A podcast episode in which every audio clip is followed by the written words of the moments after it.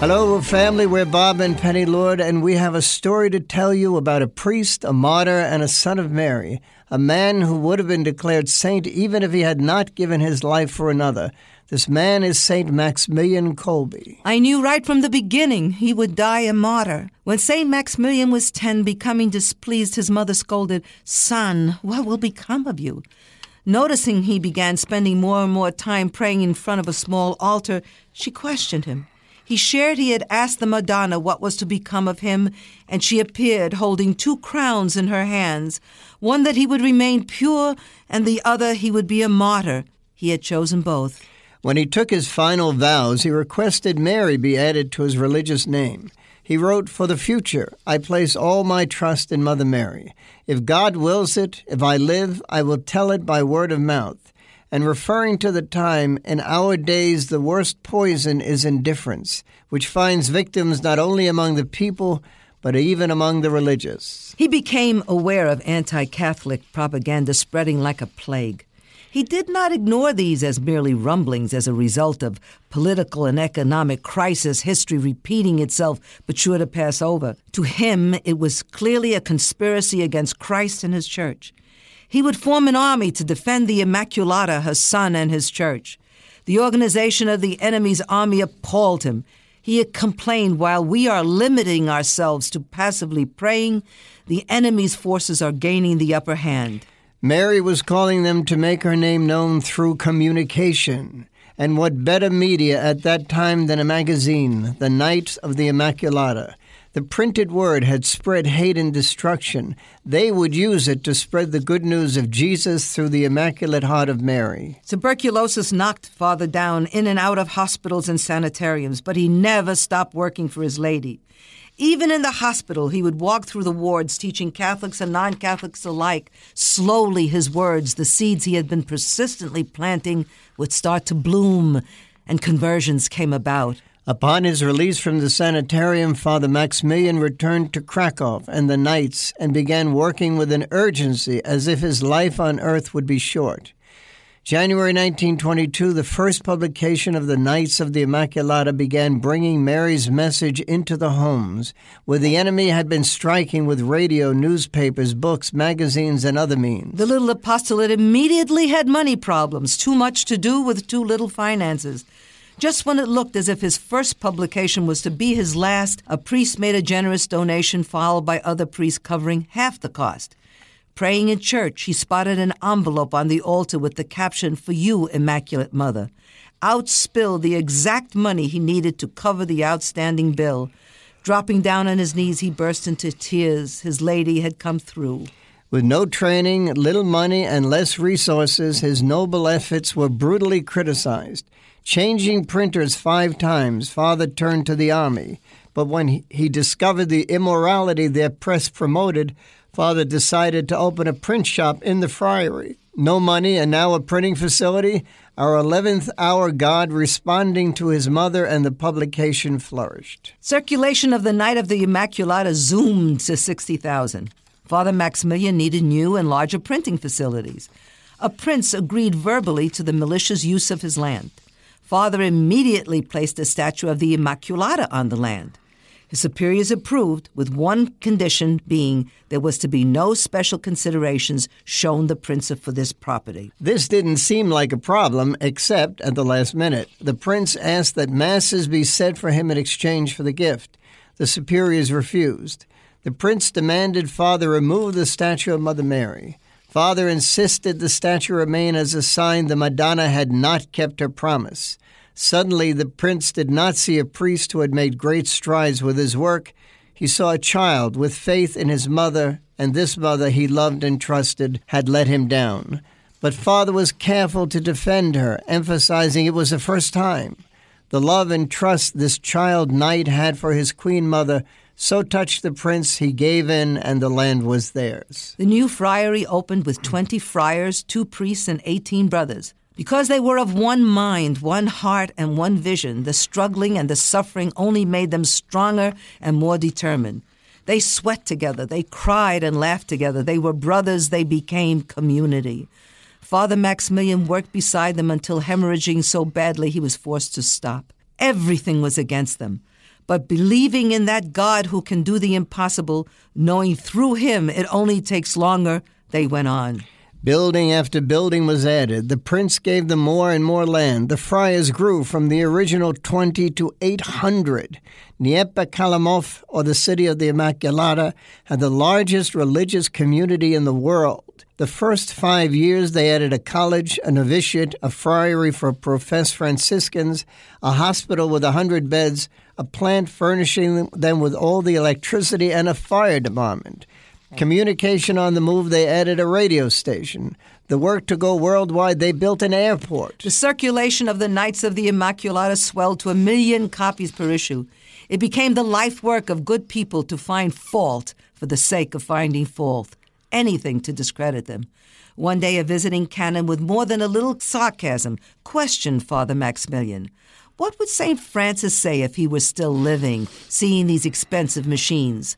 Father Maximilian replied, he would roll up his sleeves and, speeding up the machines as much as possible, he would work like these good brothers to diffuse the glory of God and Immaculata with the most modern means. With her mantle over them and with the loving patience of their founder, the faithful knights not only survived, they won the war. The Knights of the Immaculata must have missions. In spite of all the differences, we must have faith in the Immaculata. For this purpose, she will send us many vocations. These words on his lips and in his heart, in February 1930, Father Maximilian and four friars traveled to France, stopping in Lisieux to pray to the saint of the mission, Saint Therese, and then to Lourdes to ask Mother Mary for her guidance and protection as they set out to bring her and her son to a pagan people. Father looked at each port on the way as a future city of the Immaculata, where Jesus and Mary would become known and triumph. A weary threesome arrived in Nagasaki, Japan, toward the end of April 1930. Upon approaching the cathedral, they beheld a statue of the Immaculate Mary with hundreds of beautiful exotic flowers surrounding her. Seeing her arms outstretched as if saying, I've been waiting, I thought you'd never get here, Father prophesied, If we have found her, it is a sign that all will go well. The bishop pledged his support with one provision. Father would teach philosophy and theology in the Nagasaki seminary. Father agreed on condition he could publish his magazine in Nagasaki. Father and his two friars began working on their publication within a few days. It was published and distributed in one month. His teaching at the seminary came in handy. He wrote in Latin, and his students translated it into Japanese. One month in Nagasaki without seeing a finished copy of his first magazine, Father bought his first printing press and 145,000 characters of Japanese type. Father Maximilian was called to Poland to event, attend a provincial chapter where he received unanimous approval to build the Japanese City of God. Father arrived back in Japan only to find that all he had built had begun to crumble. Judging he had given up on the project, they had withdrawn their support. He reestablished order. New problems surfaced. The Nagasaki printers and typesetters were determined the magazine would fail. The Knights did the typesetting. Although the thousands of characters were confusing, in November, the first publication published by members of the white race was on the streets. Their courage attracted recruits, Christian and non Christian alike. They called their second city the Garden of Mary Immaculate. And garden it was. It bloomed. It produced rich fruit. Vocations grew. Devotion to Jesus through the Immaculata spread throughout Nagasaki. Father was called back to Europe. Landing in Italy, he pilgrimaged to the Holy House of Nazareth in Loreto. We don't know what Mother Mary told him, but upon arriving in Poland, he consecrated the order to the Immaculata. It was 1936. Most were calling Hitler a maniac who no one would or should take seriously. Mother Mary, had you called your son Maximilian to Italy, to the house where you said yes, to strengthen him and the Franciscans for the horror and Holocaust that was to come? Father was elected guardian of the city of the Immaculata in Poland. Japan's hot, humid climate had caused his tuberculosis to return. Father Maximilian personally directed each of his friars. Love passed from father to his sons. Everywhere he passed, he sowed peace, harmony, reciprocal love, dispelled doubts, and infused courage. They loved calling him Father. He loved hearing them call him father, and although he was only 42 years old, he was their father. One night after dinner, he spoke to his friars My dear sons, if only you knew how happy I am. My heart is overflowing with happiness and peace. My dear sons, love the Immaculata. Love her, and she will make you happy. Trust her without limits. He looked at each one of them as if to imprint on them his mind and heart. I have something to tell you. The reason I am very happy and filled with joy is that I have been given an assurance of heaven. His voice shook. I have revealed this secret to you to strengthen your courage and spiritual energies for the difficulties ahead. There will be trials, temptations, and discouragement. The memory of tonight will strengthen you and help you to persevere in your religious life. It will strengthen you for the sacrifice Mary will ask of you. He begged them to tell no one of this until after he died. He said he never would have told them of Mary's promise to him except the time was growing near when they would all go through a terrible trial. September the 1st, in the year of infamy 1939, Hitler's ruthless army invaded Poland. The Poles fought bravely, but these Davids could not kill the giant Goliaths that came rumbling through, mowing down everything and everyone who dared to be on the once quiet streets. On September the 5th, Father Maximilian passed on the provincial's order to his knights to evacuate and flee to friaries where they would not be in danger, or if it was safer to return to their families. Father embraced the friars leaving. Tearfully they held on to their dear father, and he, with his father's love, blessed each one of his sons as he said his final farewell to them. Goodbye, my dear sons. I will not survive this war. Most of his sons safely gone, Father rushed to Warsaw. His provincial ordered him to stay at the city of the Immaculata. It was a death sentence, but he said yes. Fifty brothers and five priests said they would remain with him, no matter the cost. As each hour made its slow journey into night, their commitment became more and more difficult. They spent every day from September the 8th through the 19th terrorized and crippled by fear. All that is but Father Maximilian, who gently reminded them that day could be the last day of their lives, and they were to be prepared to die a holy death. Father Maximilian went outside to the city, outside the city to console his countrymen, but those returning from the front and those left behind. He took Polish soldiers too exhausted or wounded to go on into the Niepokalanów. He even gave refuge to Jews who had been against the city of the Immaculata being in their midst a few months before. Here was truly Christ in their midst with his charity and unconditional love. German soldiers reached the city. The middle of September, it was Father Maximilian's turn. They rushed from building to building, destroying everything. Did they remember something from their mother's knee they, they needed to forget? Ripping crucifixes off the walls, they stomped on them with their heavy boots as if to crush the Christ on them. They took extra pains smashing statues of the Immaculata into dust, as if she were there, reminding them of the new Cal- Calvary they were creating. Father stood helplessly by and saw them mercilessly tear down everything they had built. In a matter of days, they shattered a dream that 12 years of sacrifice had made a reality. He repeated over and over again the Immaculata has given all, she has taken all away. She knows how things are. A few days before, Father had gathered his knights together. He knew what his end would be. He had no illusions of how he would be treated by the Nazis. His press and radio station had condemned both Nazism and communism as he tried to warn the dangerously complacent. These two philosophies were godless and as such represented an evil which would spread inhuman and diabolical suffering unlike anything the world had ever known. September the 19th, soldiers came and ordered all religious into the town square and jammed them in with livestock to a concentration camp in Germany. The cold and hunger would have gotten them, but there was Father Max, but there Father Maximilian always there to encourage them, living the words he'd said to the friars when they departed from the city. Niepokalanów is not only this place. Niepokalanów is wherever one of its members dwells. The city of the Immaculata must be in your souls, in your hearts. And so they made a statue of the Immaculata out of clay, and they had their Niepokalanów. Father never lost faith that the Immaculata would free them. One of the brothers confessed he would become angry every time Father said, The Immaculata will drive us out of camp. But she did. November, they were transferred to a camp in Poland, thanks to a Catholic officer who'd replaced the one they'd had, and before you knew it, they were back to their city. They repaired the chapel and returned the Blessed Sacrament to his home. Then they began to rebuild. Their beautiful city had almost been flattened. What the Germans hadn't destroyed, they carried away, and what they couldn't carry, they destroyed. The brothers kept returning until they numbered 300. Those who didn't couldn't, as there was a price on their heads. Dnieper was turned into a hospital, father insisting no one be turned away and all be treated equally available not only to the wounded but to those who were considered undesirables, dissidents, people expelled from all parts of Poland, Jews.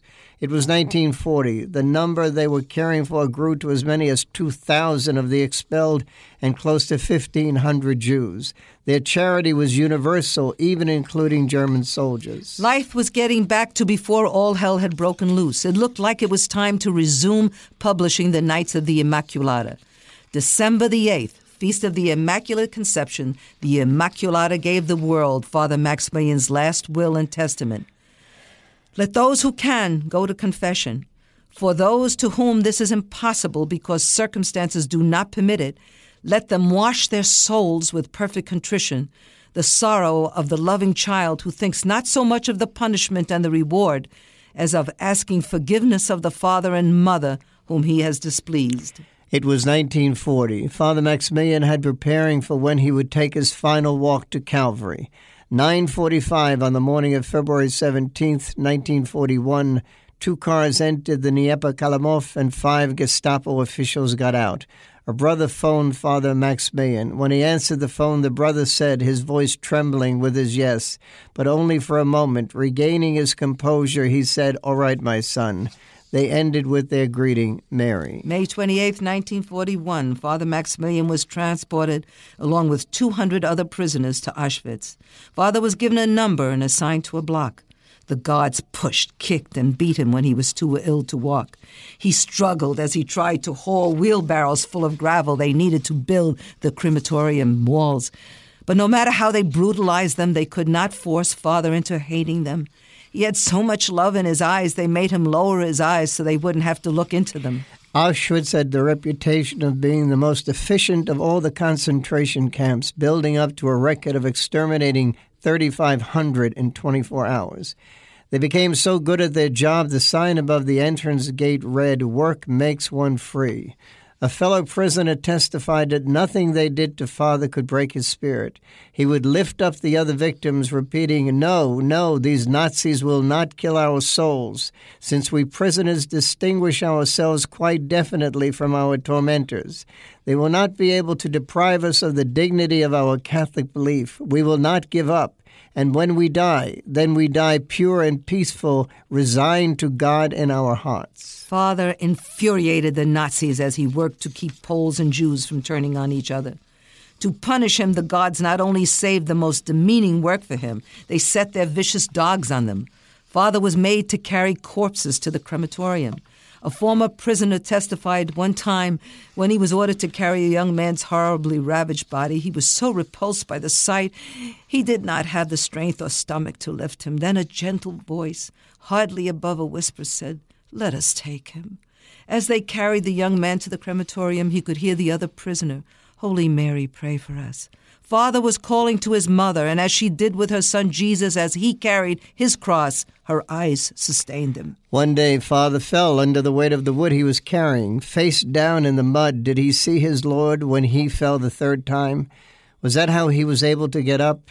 With his last ounce of strength each day, he carried his sufferings, taking on the sins of his jailers upon his wounded body as Jesus before him, saying over and over again, For Jesus Christ I am prepared to suffer still more. They beat his weary, broken body, so he landed more dead than alive in a hospital. His tuberculosis so bad, like Jesus before him, he was dying of asphyxiation. But yet a fellow priest testified he was an inspiration, never too weary, too tired, too broken, too sick to hear confessions. The shrill sound of the alarm pierced the still, dark night. A prisoner escaped. The prisoners lay frozen, praying they would not be chosen to be executed. According to the barbaric law of the camp, when an inmate escaped, ten men from his cell were chosen to starve to death. They rounded up all the prisoners and had them stand at attention for three hours in the prison yard.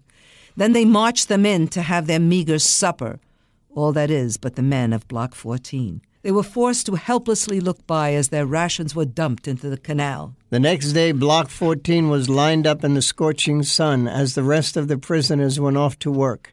They were given nothing to drink or eat. Many collapsed, and then, when not even the guards' brutal beatings could arouse them, they were dumped one on top of the other in a heap. As night approached, the other prisoners were lined up facing those of Block 14 to witness what happens when someone escapes. They stood there, helpless to ease the fear they saw in their fellow inmates' eyes. Then the dreaded announcement Since the fugitive has not been found, ten of you are condemned to death. Commander Fritzsch took delight as he passed back and forth before the prisoners of Block 14. Goodbye, my friends. We will meet again where there is justice, was joined by another sobbing, Long live Poland! And Sergeant Francis crying out, Goodbye, goodbye, my dear wife, goodbye, my dear children, already orphans of your father. A prisoner from Block 14 stepped out of the lineup.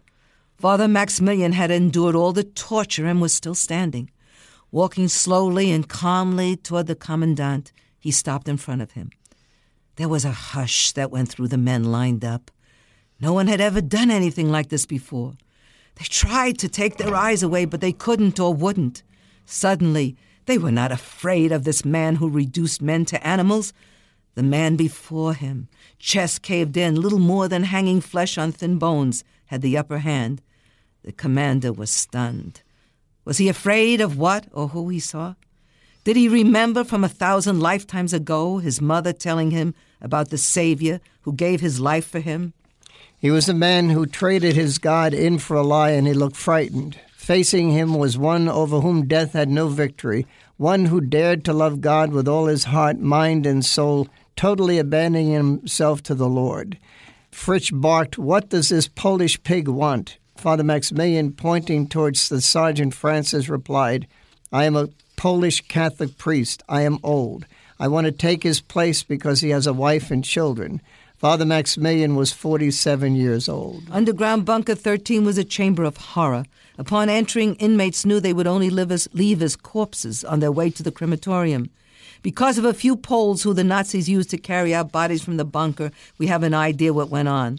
The Nazis led Father and nine others to underground Bunker 13, stripped them of their clothing, and left them sneering, We will dry you up like tulips. Instead, a Pole later testified when they went down to the bunkers, it sounded as if angels were accompanying the prisoners singing hymns to Jesus and Mary. Instead of curses, the rosary and litanies of prayers resounded through the dungeons, petitioning God for mercy. The other bunkers joined the little priest in bunker 13, echoing his love song to Mary and her son Jesus.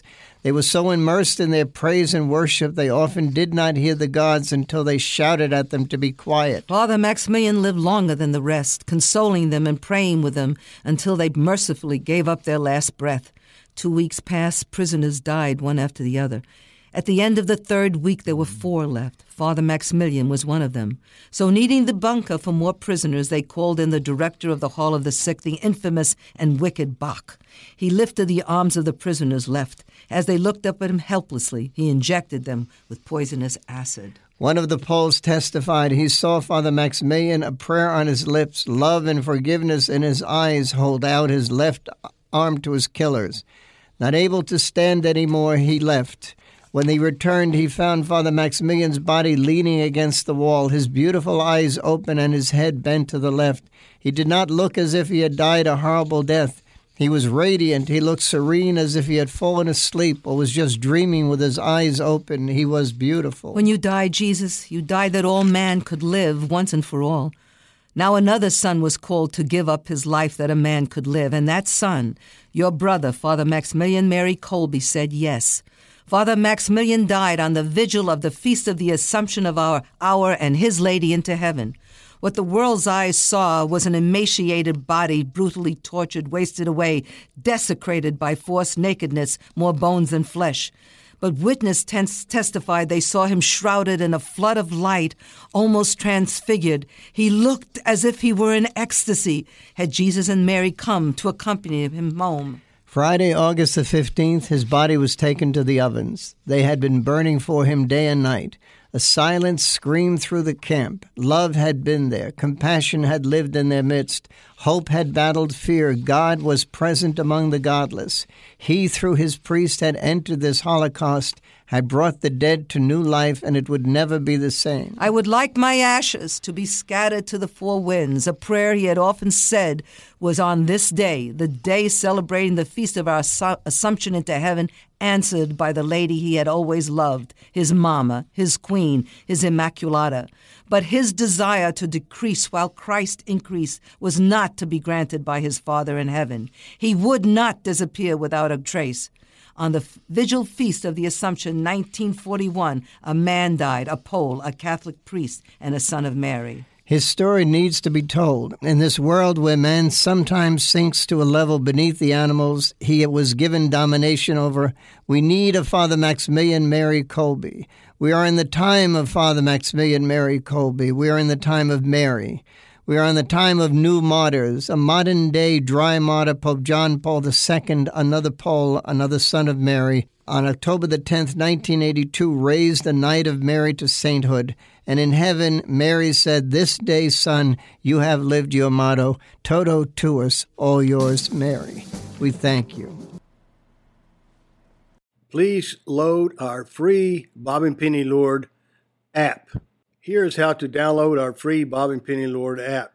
Simply with your iPhone or Android device, go to the App Store, search for Bob and Penny Lord app, and download it. It's that simple. Here's what you can do with our free Bob and Penny Lord app. Number one, the, there's a link to our marketplaces, our websites, uh, our uh, blog, and this podcast. The second link is to our Bob and Penny Lord TV channel, where you can access all of our videos as seen on EWTN, plus a whole lot more. Thank you very much.